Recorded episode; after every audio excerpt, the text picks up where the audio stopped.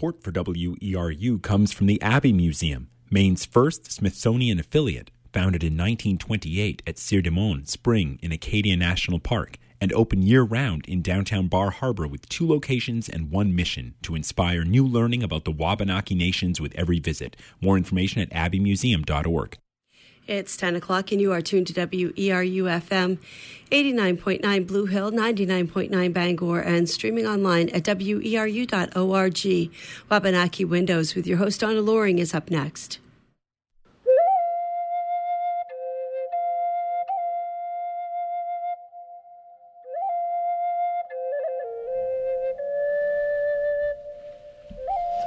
Welcome to Wabanaki Windows. I'm your host, Donna Loring. Wabanaki Windows is a monthly show featuring Wabanaki perspectives, topics, and opinions, as well as interviews with Native artists, writers, and people of interest. Uh, today on our show, we'll be discussing the uh, mascot issue and uh, the most recent uh, events in Wells and in Skowhegan.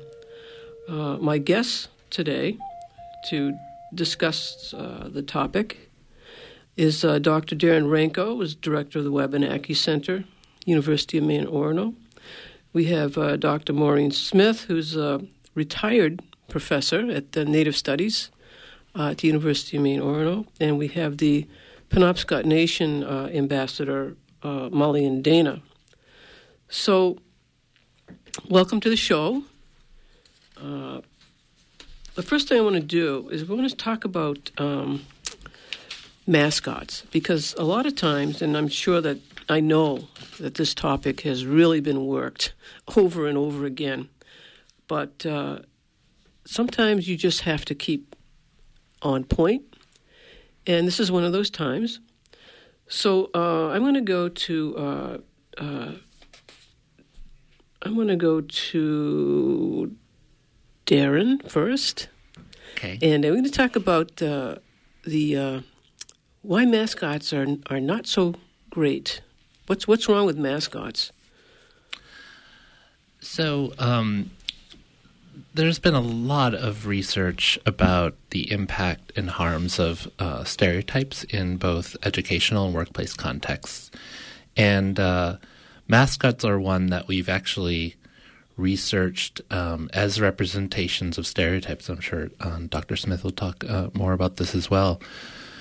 But uh, the, the, evidence in terms of it harming children in our educational system is um, one of the most proven elements uh, of mascots. And, and, I think one of the, for the general public, one of the biggest uh, hurdles in sort of understanding this and understanding the harm created by them is that even stereotypes uh, that are seemingly positive have these uh, negative uh, impacts on children, especially Native children, in educational uh, contexts, and and that's uh, I know there's a lot of attachment and emotional attachment that different groups of people have to to, to mascots, and um, I think that is where the uh, a lot of us who are active in engaging this subject matter were really um, got mobilized when once the research starting in the late 90s early 2000s really started to come out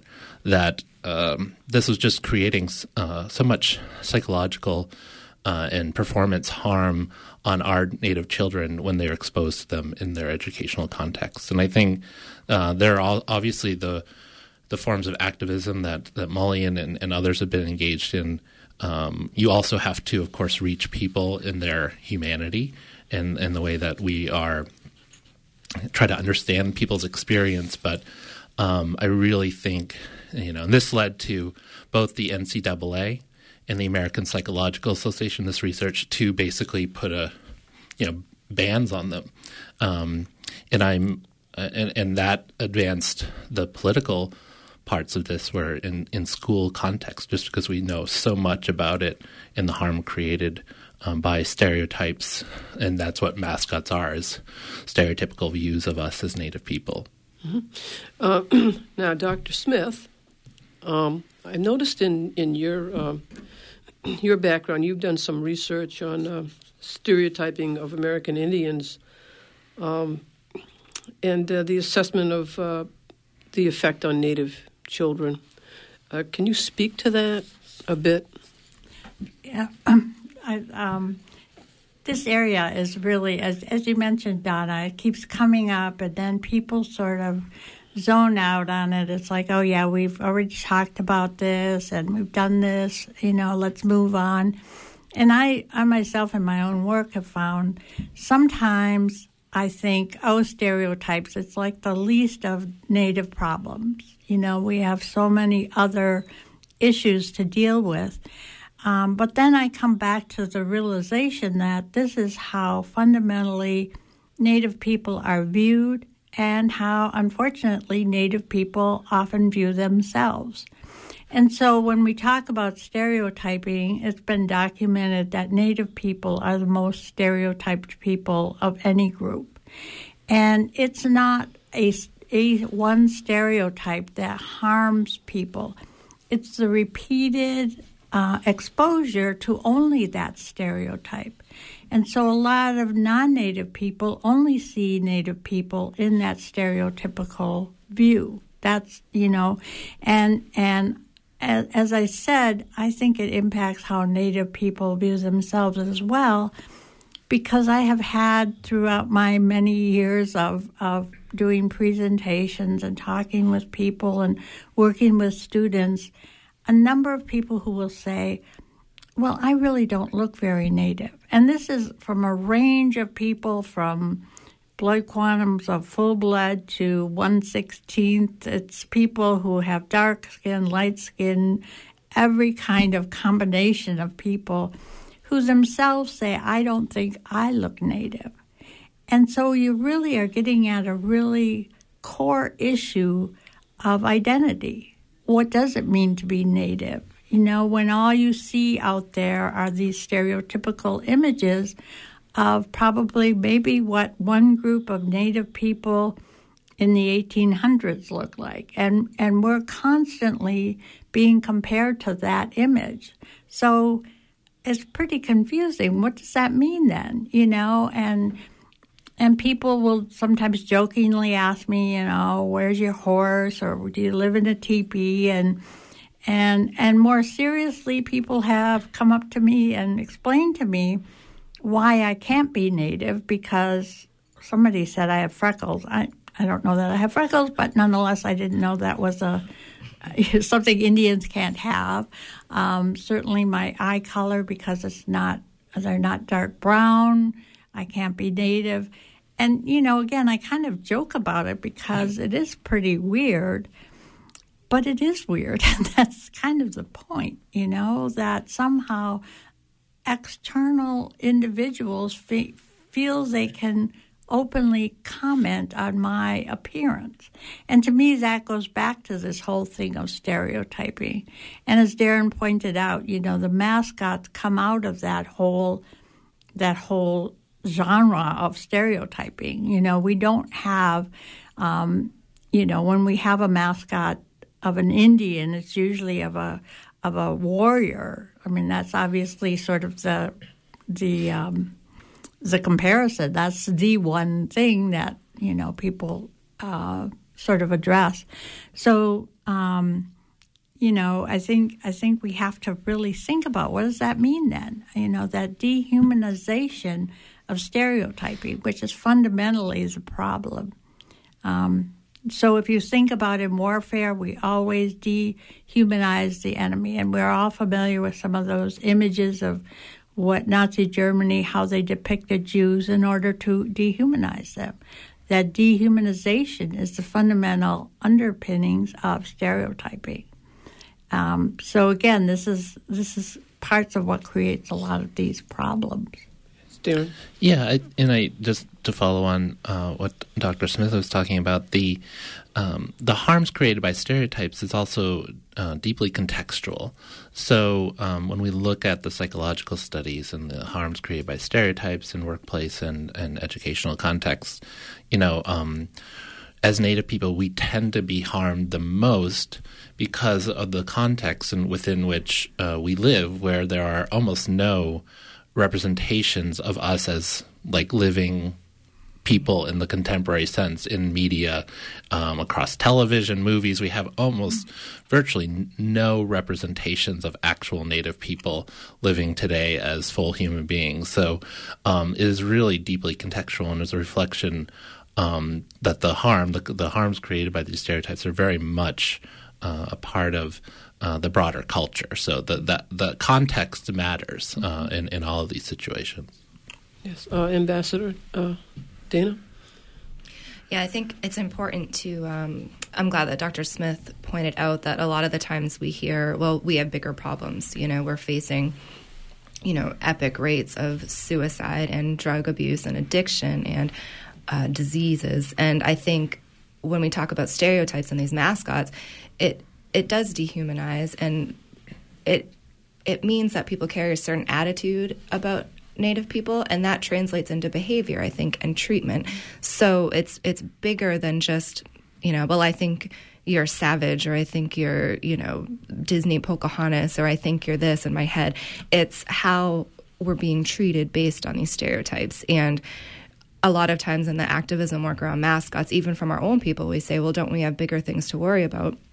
And it's all part of the puzzle. And I think we're getting at some of the real root causes of our generational trauma that we're all living with and that we may be treating you know that sadness with drugs with alcohol with you know some of these other things that we're facing.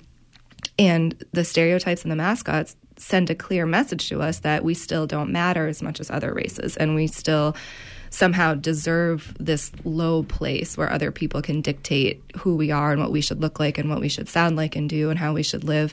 So I'm glad that we touched on that point about, you know, that there are bigger problems. And I, I do think that the research that Dr. Ranco pointed out that's been done is so important because a lot of this is by you know they're not tribal groups. They're boards of professionals that you know work with these you know this data every day and, and have seen so many cases. So this isn't something that we're making up and it isn't us being sensitive. This is documented.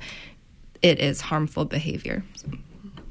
yeah i do want to mention the, the fact that the um, national congress of american indians came out with a quite a lengthy statement on the harmful effects of uh, mascots. And uh, I just read a, a little bit of what they say, and they they say um, when exposed to these images, the self-esteem of Native youth is harmfully impacted.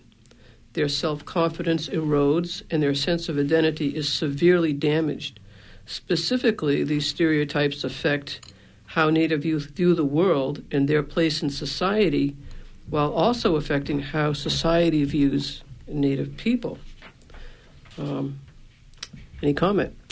I, I just would like to point out my um, my daughter went to a school um, where they were not called the Indians. We were living in Oshkosh, Wisconsin, and there's two high schools, and one is Oshkosh North, where my daughter went to school. The other school was Oshkosh West, where they had the Indians. And of course, there's that crosstown rivalry. And I remember walking through the high school, and on the lockers at Oshkosh North were signs that said, Kill the Indians. Now, again, you know, people would say, Oh my God, you know, political correctness gone awry. What's the matter with you? It's just a joke. Obviously, we didn't mean your daughter. But think about that for just a minute. You walk into a school that says, has on the lockers, kill your people. You know, I mean, again, this is just a little example, and but if you really think about what that message is, it's pretty powerful. Yeah, yeah, and I think um, NCAI, their statement is definitely reflecting the research. I mean, the way that we um, measure the impacts of these things is um, we look at uh, a number of factors. Some of them is just about performance. Um, so we look at in a context that Native people have these heavily stereotyped images around them. We look at performance. So performance goes down in the, when once people are primed and are given these very stereotypical, stereotypical views of of um, their identity. Uh, we also look at uh, the harms to self-esteem, and that was pretty pretty explicit uh, in the NCAI uh, statement that you read, as well as community worth, and those are measured with you know. Um, basically asking people once they've been kind of exposed repeatedly uh, to these stereotypical images about how they feel about themselves as a Native person and also how they feel about themselves as a member of a Native community. And so we can really, we've, this is again, uh, the evidence on this has been repeated and repeated and repeated and repeated so many times that we're, you know, the confidence level has led to these, you know, very definitive statements. And then the last part, and, and they hint at this as well, is another way that we measure this is about um, possible future selves. Um, and that's where it's particularly harming to Native youth, where you know, we're, we're they're in educational contexts, uh, uh, um, trying to work on and build themselves into a future self, see themselves as having a possible future as a doctor, lawyer, uh, educator, whatever. Um, and once they're exposed in these particular contexts, the harm to uh, the future self, and again, I, I, can't say this enough because it, this is um, what, what, we get uh, a lot is that well, but if it's a positive image, but our positive images are not modern, you know, po- you know, positive lifestyles that are available to anyone uh, uh really. So I, I, think that that's where the harms are particularly uh, uh, definitive for youth in, in, in educational context, and that's where um, again the the idea that um, the harms are, are more, in fact, in middle, high school. You know, the younger a child is, the, the more harm. Um, I mean, the NCAA uh, made a, a really uh, important statement in, in you know 2004, 2005, and re- responding to the American Psychological Association uh, by basically banning all Indian mascots. Um, and that's an educational context where, yes, there is proof that it's harm. There's harm created there, but there's even more harm and more proof in uh, for around younger children and the harms created for them. Yeah, I do want to. Uh, did you have something to say, Maulian? Well, I think um, I was just kind of processing all this, and I think on that note, one of the most interesting arguments I've heard, especially at a Skowhegan, they say, "Well, if we get rid of this mascot, uh, it erases your history."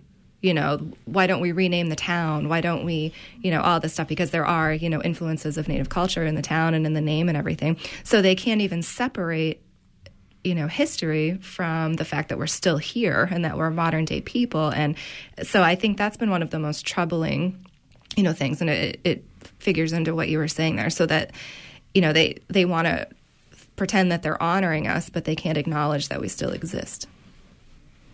Yeah, I did uh, want to mention, uh, Darren, you mentioned about the effect of future, the future self. Uh, and in another statement from the uh, uh, National Congress of American Indians, they talk about the rate of American uh, youth suicide. it's highest for Native young people at 8, 18%, which is twice the rate of the next highest, 8.4%, among non Hispanic white youth, suicide is particularly prevalent among young Native men who commit suicide at a rate that is up to five times higher than that of young Native women. So it's got a devastating effect on.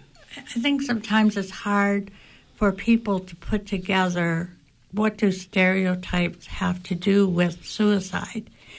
and I think, you know, as Darren says, if you don't see yourself as part of society, if you are just relegated to the history somewhere in the ancient past, where do you fit in? What is your role? And I think as you look at governmental policies that have taken place throughout the last 200 years against American Indians, you begin to see how our traditional life ways have been stripped away, fundamentally leaving Native people with nothing.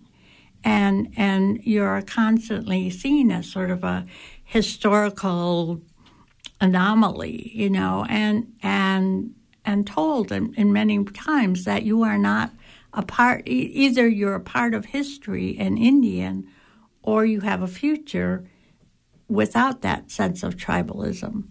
And so it puts people in a nowhere land, you know. And when we talk about suicide and talk about suicide of our young, that is the ultimate in the elimination of Native people. And and so that again stresses the importance. And I, I think sometimes again it's hard to make that leap from stereotype to to suicide. But you know, if you start to really put the whole piece together, it does, in a way, make sense, tragically. Right. Uh, now, Darren, earlier you mentioned that there were some um, statements from various organizations, and uh, I do have some here. One is the American Psychological Association, uh, which passed a resolution calling for the immediate retirement of American Indian mascots and imagery, citing potential negative effects uh, it may have on the mental health and psychological behavior of American Indian people. So that fits right in, uh, uh, Dr. Smith, about what you were saying about, uh, you know, how people look at themselves and how we identify. Actually, we see ourselves in the past. Mm-hmm. You know, not not here, not contemporary. And that kind of lends that. And then there's uh, the American Sociological Association, which call for the discontinued use of Native American nicknames, logos, and mascots in sports, stating that social science scholarship has demonstrated that the continued use of Native American nicknames, logos, and mascots in sport harm Native American people in psychological, educational, and social ways. So, Maulian, when, when you look at the Skowhegan uh, mascot or some of these other uh, sports mascots, uh, what kind of behavior do you see there for the the, the fans and?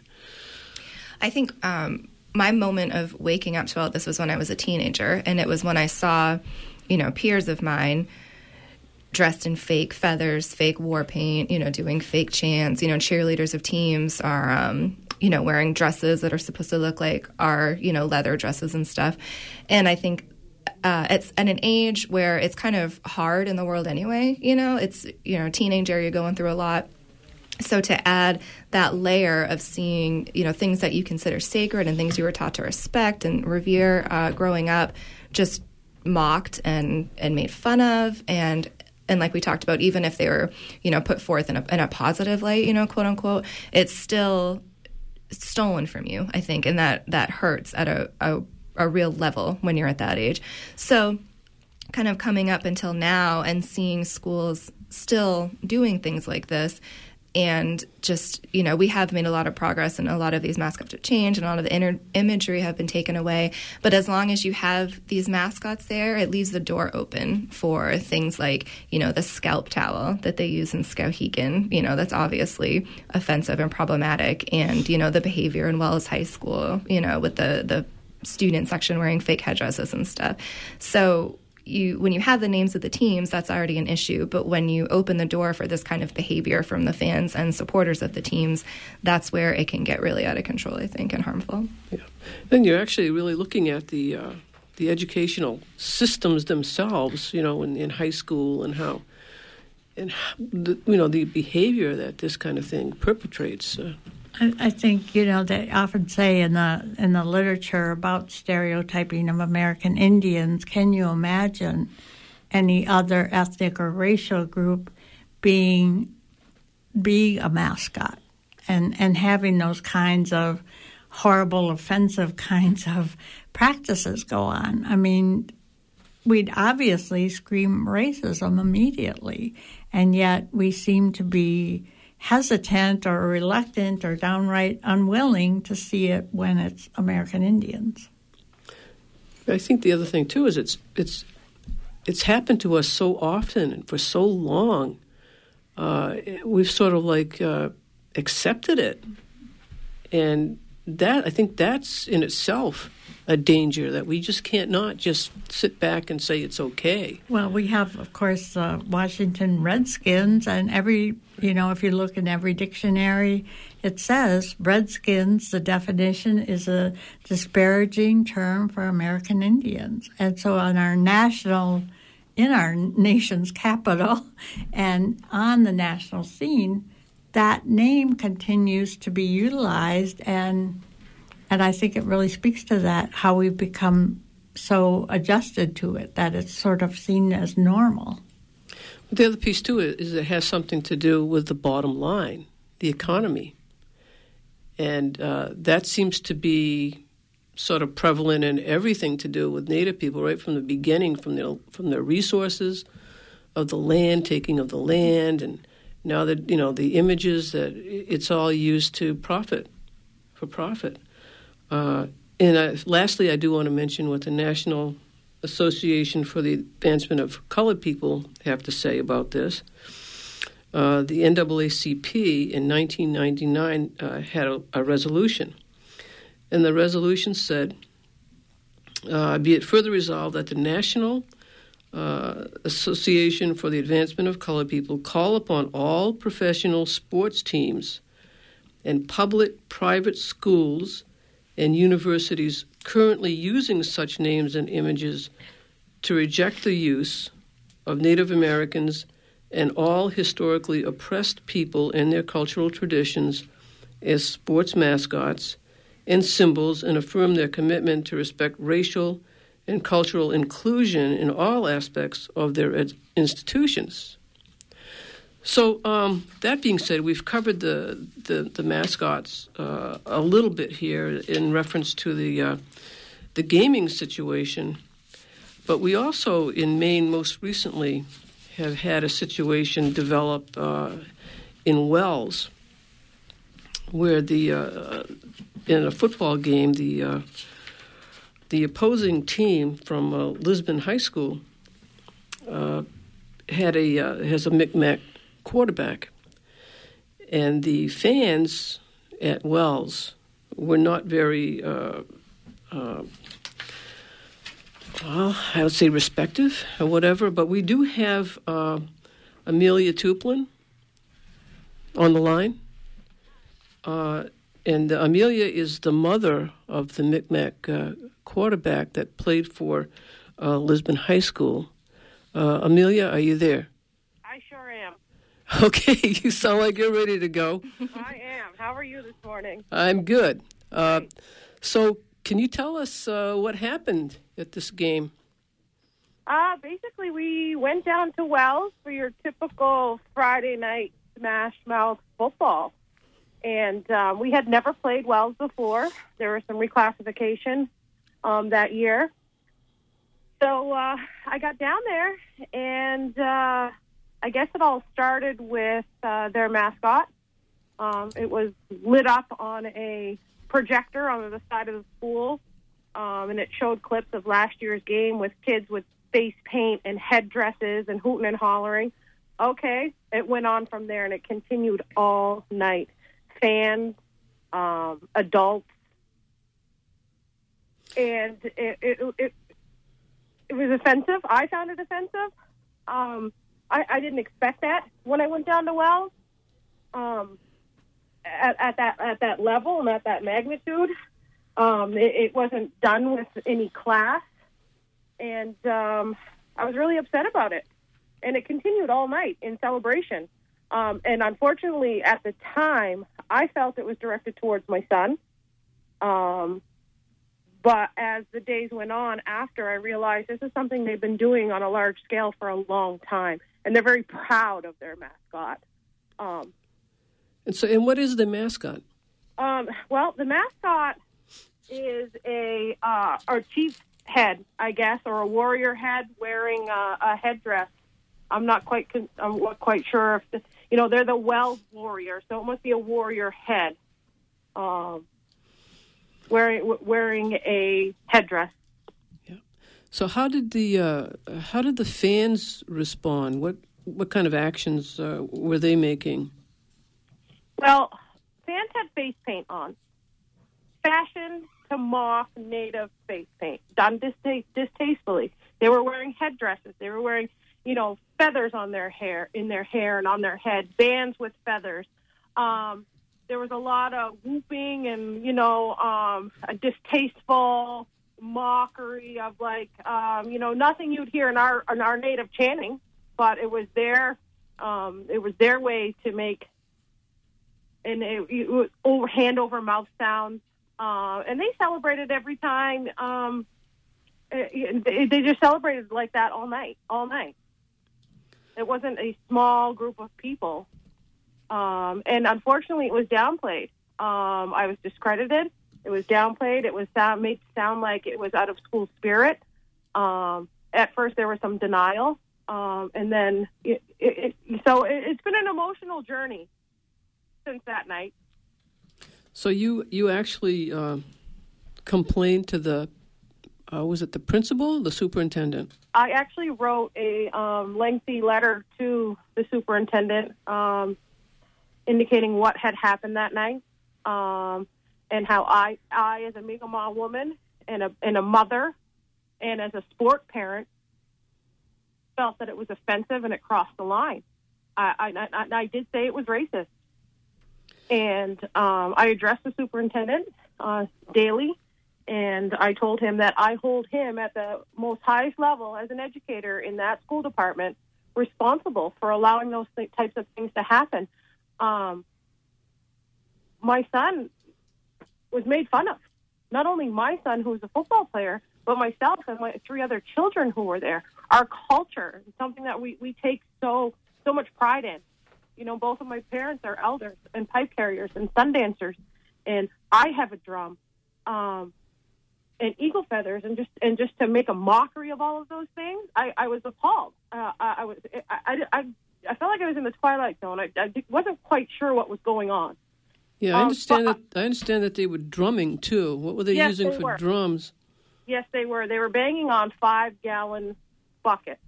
Now, those have been downplayed as well as saying that um, they're simply noisemakers uh, and they weren't used as a mock fashion to represent drumming. But let me tell you, the way they were drumming on them, they were. And, you know, it all goes hand in hand with, you know, the way they were behaving and, and dressing in that type of, you could say, costume, I guess. Um, it just went hand in hand. And it was downplayed. It was downplayed, saying that they were simply noisemakers and their face paint was simply uh, out of school spirit, school colors. Um, yeah, and I and um, there's a um, an article, newspaper article, uh, the, the, Portland Press, that says that uh, Superintendent Daly absolved fans and players of intentionally engaging in offensive behavior after an investigation that included several interviews and review of video surveillance game film and photographs taken during the game. So evidently, he he reviewed this uh, material very, very quickly. Yeah. Um, his his investigation um, took less than two days. It was biased. Uh, he never contacted me in his investigation. The complaint, you know, I, I made the complaint. He never contacted my son. He never contacted anybody from Lisbon. It was simply a one-sided bias investigation. And let me tell you, on their Wells Facebook fan page, there were several photos of people dressed up that night, and they disappeared very quickly, very quickly, within hours of my complaint. Um, so I think his, I, I honestly believe his investigation wasn't thorough at all, and I don't think my son was treated fair. And that's that's at another level.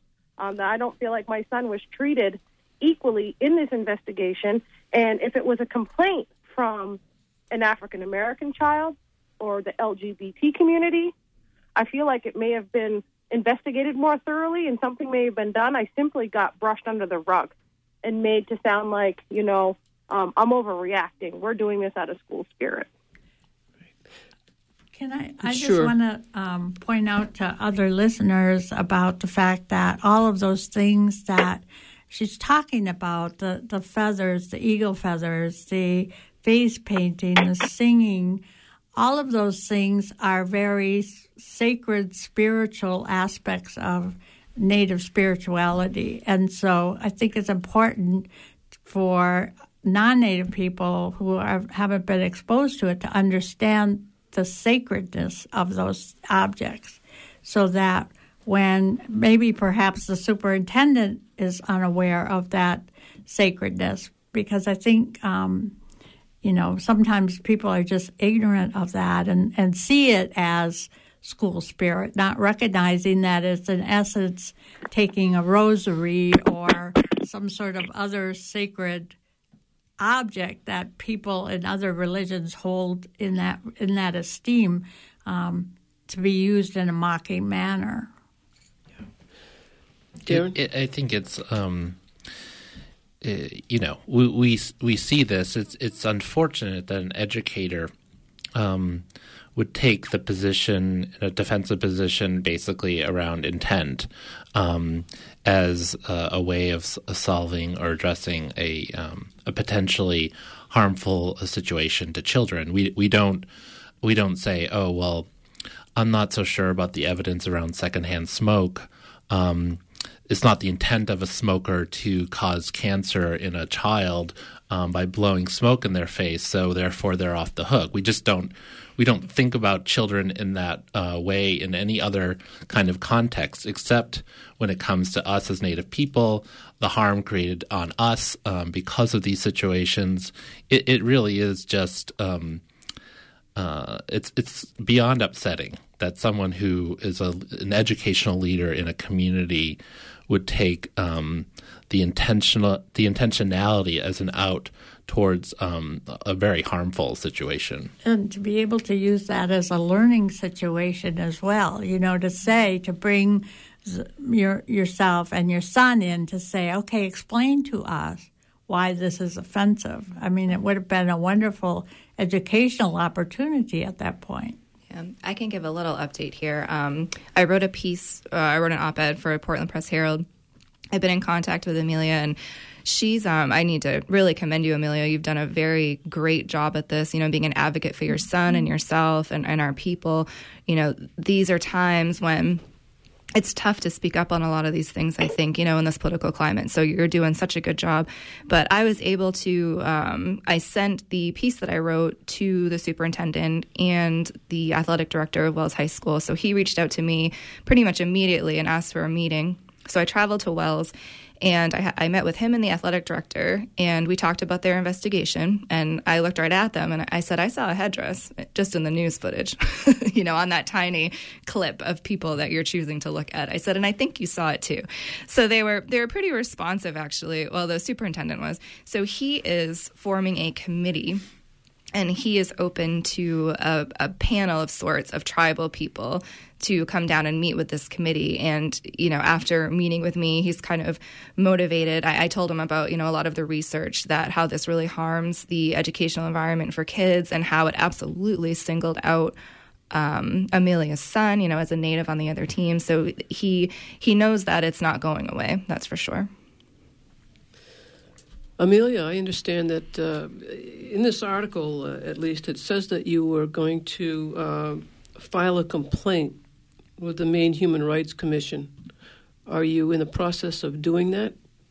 Um, I'm looking into it. Um, I'm speaking with um, some people now and developing, um, I guess, a response to um, Mr. Daly. As I haven't responded to him as of yet.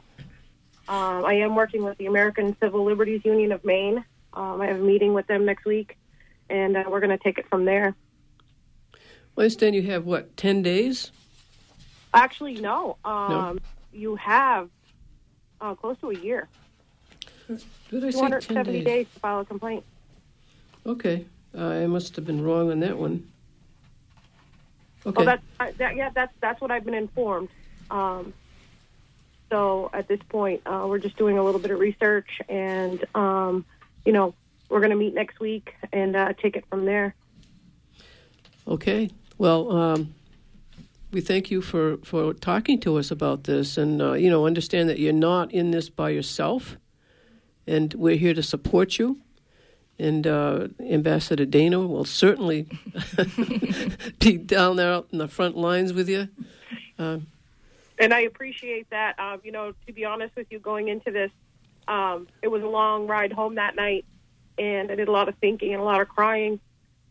And it, I, I allowed myself a couple days to kind of let it process before I sent that email. And then it, so many emotions came along with it in the days following. You know, you question yourself: Should I have done this? You know, I put myself on a platform where I could be attacked. Um, and my my skin got thicker as the days went on, and I got stronger as the days went on. It was emotionally just uh, uh, unbelievable. Um, it was just emotionally wrecking. At every every every ounce of my body and my being my spirit was just torn apart about this. Um, the negative response outweighed the good response, unfortunately.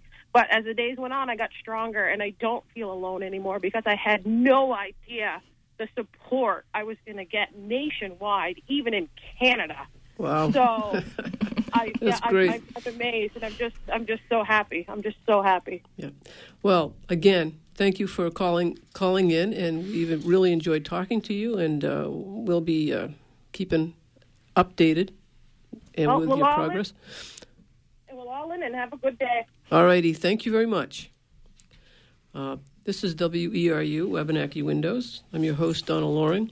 And uh, we had just been uh, talking with uh, Amelia Tuplin, who's a Micmac, and uh, her son's a quarterback uh, for, uh, for the Lisbon High School, and that situation down there that with the with the mascot issue and how horribly that the fans tr- were were were treating them. Um, so, Donna, in just response to her um, her call, it it strikes me, and and uh, and is is um, has become very expert at this in terms of emotional keeping our. I, I think we're we're um, we're so used to being called like overreactive or overly emotional when it comes to some of these topics. Um, and obviously, as a scholar, I try to sublimate all my emotions around it uh, through these studies that I keep citing. Um, but you know, it, it's an unequal uh, kind of distribution around who who can who is allowed to feel uh, hurt or attachment to things. So I, I'm always struck, and, and I've seen this in Skowhegan, which I'm sure Maulian will, will talk about. Um, you know, their their biggest defense is that they have a really strong, deep historical and emotional attachment to a to a mascot, um, whereas uh, our emotional responses are not viewed as relevant and, and, are pretty much ridiculed in any context where we have that emotional context. That's why I think um, uh, it's this is just this unequal distribution, and it becomes about whose feelings around something or whose emotions are legitimate or not. Um, but I, uh, as as much as I kind of want to dispel all that through um, the studies that show the harm, I think um, emotions are the uh, a part of the glue and part of the ways in which we can create um, mutual understanding in in these situations, and and that's where I think Maulian uh, in her work has has done that um, so effectively, and and um, uh, Donna, you as well before that with um, place names and a whole series of other things that you worked on um, while you were in the legislature. I want to correct that place. That was Yeah, Donald I know. Bill. But the the the But we did squad- both yeah, work on it, Yeah, uh, and it, yeah. that was a very difficult bill to pass. But anyway, Yeah. let's move on. And uh, a few days after this Wells incident, there was something else that happened uh, that raised its ugly head in Skowhegan. Maulian, tell us about that? Um, so a couple weekends ago, I got a Facebook message from a friend of mine in Skowhegan, and it was a picture of this sign that the Skowhegan Chamber of Commerce had um, put together as a promotion for their local businesses, and the promotion was called "Hunt the Indian" or "Hunt for the Indian." And basically, they were going to pick 31 different local businesses for the month of December. Each business would uh, take a turn each day of hiding a figurine, which was a replica of their huge statue, which is obviously a, a big Indian, as they like to call it. So they, they took the big Indian and made it into some little Indians, and then they were going to hide them in these businesses, and it was like a Facebook game. So, you know, patrons of the businesses could try to guess where the Indian was and hunt for it, and then they would get a discount at the business. So that was the promotion that got through the, the Chamber of Commerce board and was made public. So obviously, a bunch of us shared this to Facebook and brought it to light, and there was a lot of pressure put on the chamber. And at first, they said, Well, we didn't mean to offend anybody. We didn't realize it was offensive. It's just like Elf on the Shelf, but with an Indian. so that was their kind of first tone deaf response. They kind of doubled down on, you know, the ignorance. So then after that, you know, people kept going to their page and giving them negative reviews and just, you know, writing these big long things and calling them. So they ended up apologizing and canceling the promotion. And they actually opened it up to, you know, now they might want to take steps to talk about the high school mascot being the Indian because obviously, you know, one has to do with the other and how they are, you know, seeing Indians as kind of statues and mascots and dolls and not people. Yeah, and that phrase, you know, hunting the Indian. In a place hunting. where there were where there were um, bounties for Indian scalps. Mm-hmm. You know, it's yeah, like, oh my God. And then, you know, for them not to even consider anything like, mm-hmm. you know, they said, we never even thought about that. Yeah. It just never entered our minds. Uh, At least they didn't have 10 little Indians. Yeah, right. Mm. The, uh, then the, uh, the Skowhegan Chamber of Commerce, I guess, got so many complaints about that uh, that they just said that uh, they said, Never were we so wrong in thinking that this latest promotion involving the Chambers Skowhegan Indian statue would be a good idea. This event has been canceled. Well, I guess that speaks to your that things are getting better. Mm-hmm. I mean, at least that did get heard, I guess. Mm-hmm. Is but is, it was it was so close. The I fact know, that it was so close to the Wells incident. I know. And then they they you know it's kind of like you think of uh, white privilege, mm-hmm. you know, that they don't have to think about things like this. Exactly. It never enters their mind or their thoughts. I, I find it interesting that the defense of, again, uh, intent. Um, is a is a reveal. I mean, you can't possibly see someone as a human being. Mm-hmm. You just can't, and, and have zero harmful intent. Mm-hmm. And I believe them. I, I believe that it, there was zero harmful intent. Mm-hmm the problem is what that reveals about them is that they do not see Indians as people, right? That they see them in some other way where it would be okay to have something like hunt to commercialize them. The, yeah, and to, yeah, and, and, that it's historic.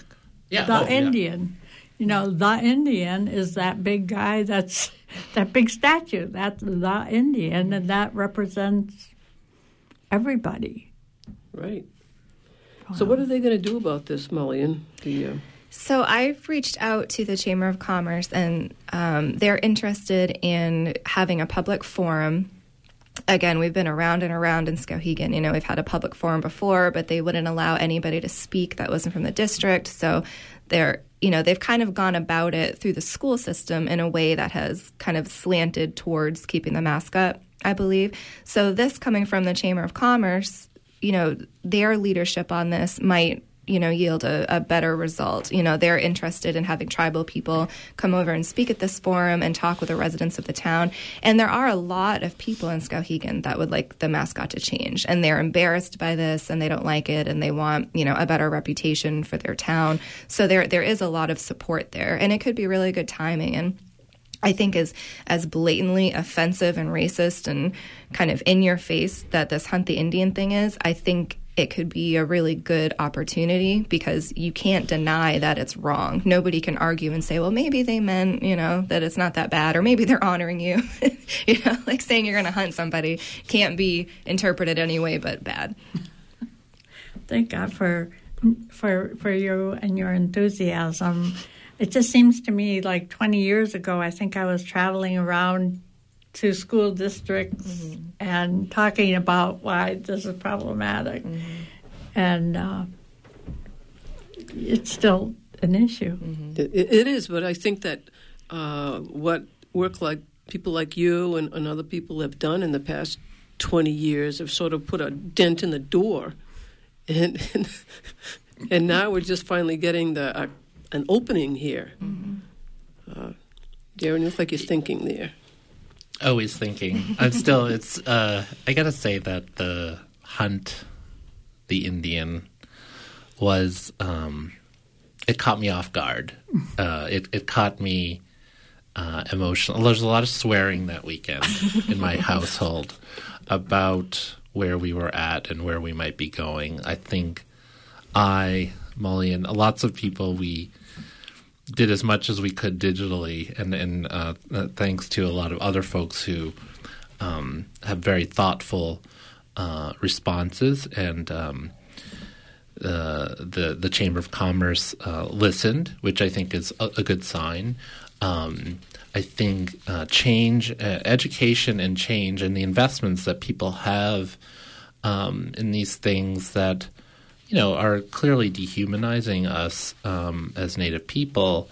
Uh, I know that's a difficult process for them, you know, in a way. Like the change is is difficult, and mm. I guess you know, I work. I'm working through in my own mind some form of compassion towards the fact that it could be difficult for them to change their assumptions. I it, it just um, it definitely feels, you know, and Dr. Smith has um, worked on these issues um, for longer and more deeply than I have um, in in the ways in which you know education is this slow process. It, it just um, it definitely feels um, all the time like a heavy lift. Just basically trying to say, "Oh, we're human beings too." Like, uh, how long does that?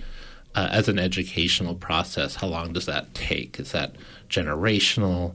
Is that um, you know, I think this political moment is an interesting one because I think um, we are in a moment where politically it is sort of um, you see this online, like online culture and politically that it, it is kind of cool or or or fun to kind of tweak people, you know, to to dehumanize them in a way that is sort of fun for people online. I think that's probably a fair way to say say it.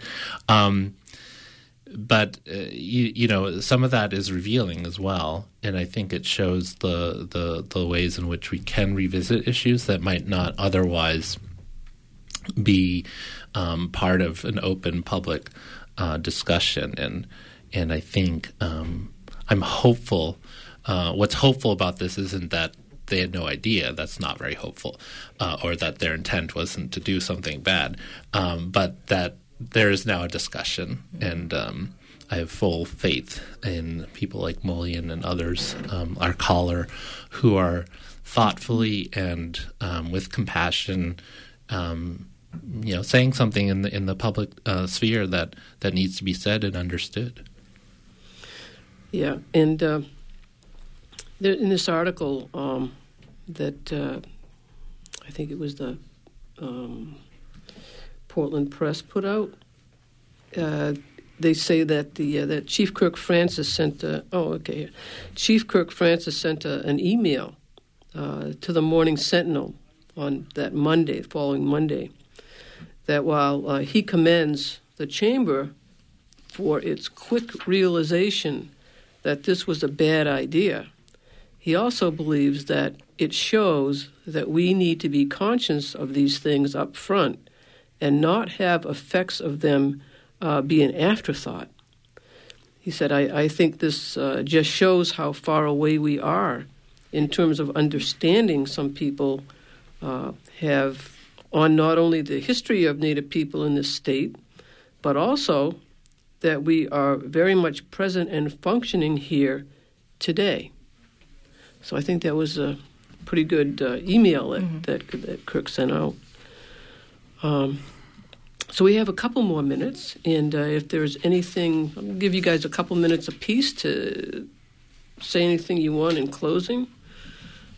You can take up the full two minutes.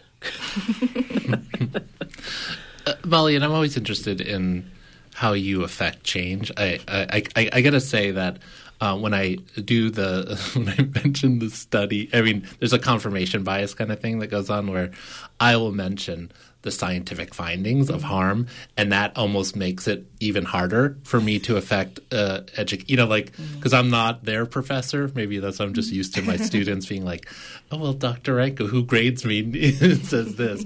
Um, but I think maybe if you could just talk a little bit about that. It's it is about the humanity of things that I'm always interested in. Yeah, it is. I I've kind of come a long way with that. Um, I, I guess I used to be kind of quicker, you know, to say like angry things and just like, of course this is racist. What's your problem? You know. So I kind of I've matured, I think, and and become a little more diplomatic because that's how you're going to get to people.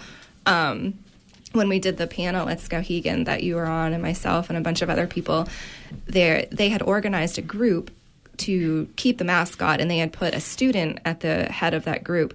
And after that panel, or after the the meeting after that, he came out publicly and said that he had changed his mind. And he said, as a Christian, I've been taught humanity and I've been taught, you know, to, to love people and see people as equals. He said, and I looked at the native people and saw pain in their eyes and thought we should change this.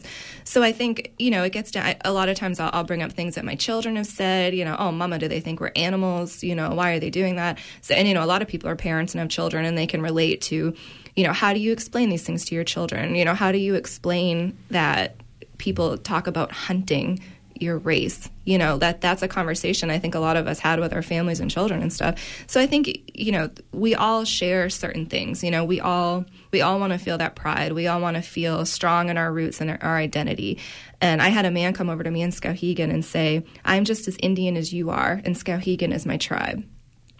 And that's when i thought well this goes deeper than we even realize you know? So i think you know, stressing the point that you're still going to have your pride, you're still going to have your traditions, and now you can really celebrate each other in a way where you're not harming anyone else. And some people are going to get that, and some people just aren't. so that's right. kind of the, you know, mm-hmm. where we're at. Yeah, Dr. Smith.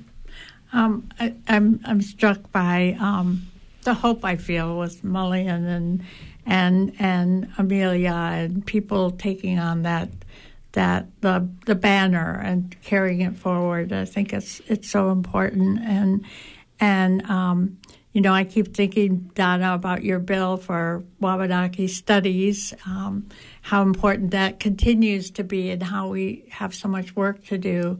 But it is a, a feeling of hope that mm-hmm. things are maybe getting a little bit better, and that um, and and that that does um, that does help a bit. Um, I think we do have a long battle, and I think um, you know this continues to go on and on and on. But um, I think there are a lot of good people doing good things, and um, so I'm I'm glad by that. Okay, well, thank you. Um, thank you for joining us today. Um, I'm your host, Donna Loring. You've been listening to Wabanaki Windows. I want to thank my guest, Dr. Darren Ranco. Dr. Maureen Smith, and Penobscot Nation Ambassador Maulian Dana. The music for our show is by Rolf Richter, a track called Little Eagles uh, from his CD Dreamwalk. Our engineer for the show is Amy Brown. Please join us next month for another Wabanaki Windows.